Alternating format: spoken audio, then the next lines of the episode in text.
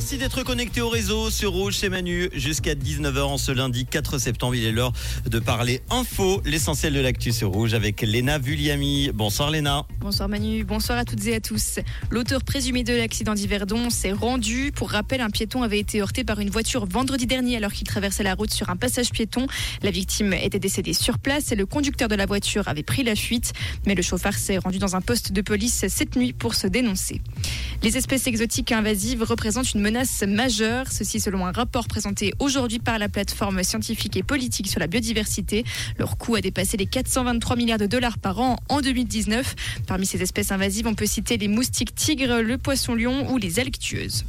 Des pluies torrentielles mortelles ont frappé l'Espagne. Deux morts et trois disparus sont à déplorer. Le pays a été affecté par ces intempéries après une période de sécheresse historique. Les régions de Madrid et de Castille-La-Manche ont été particulièrement touchées. Le loup inquiète la Commission européenne. La présidente Ursula von der Leyen a mis en garde contre le réel danger des meutes de loups dans l'Union européenne pour l'homme et pour les animaux. Elle a annoncé une possible révision du statut. Affluence record au premier semestre pour les CFF. Ils ont enregistré 1,33 million de voyageurs et de voyageuses chaque jour. L'entreprise ferroviaire a ainsi renoué avec les bénéfices et ceci pour la première fois depuis 2019. Et le prince Albert II de Monaco était en terre vaudoise et neuchâteloise.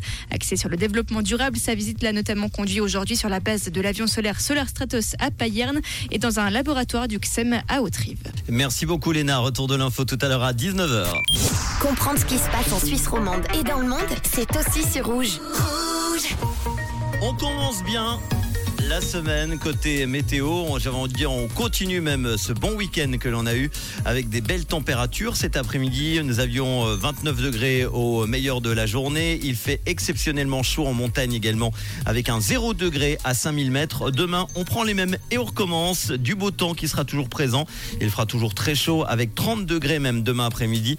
Ce sera toujours aussi chaud également en altitude. C'est d'ailleurs la bonne semaine hein, si vous voulez ressortir vos petites tenues pour aller euh, au travail même ou pour faire euh, barbecue le soir sur votre terrasse ou au bord du lac avec des températures entre 27 et 31 degrés. Bonne soirée avec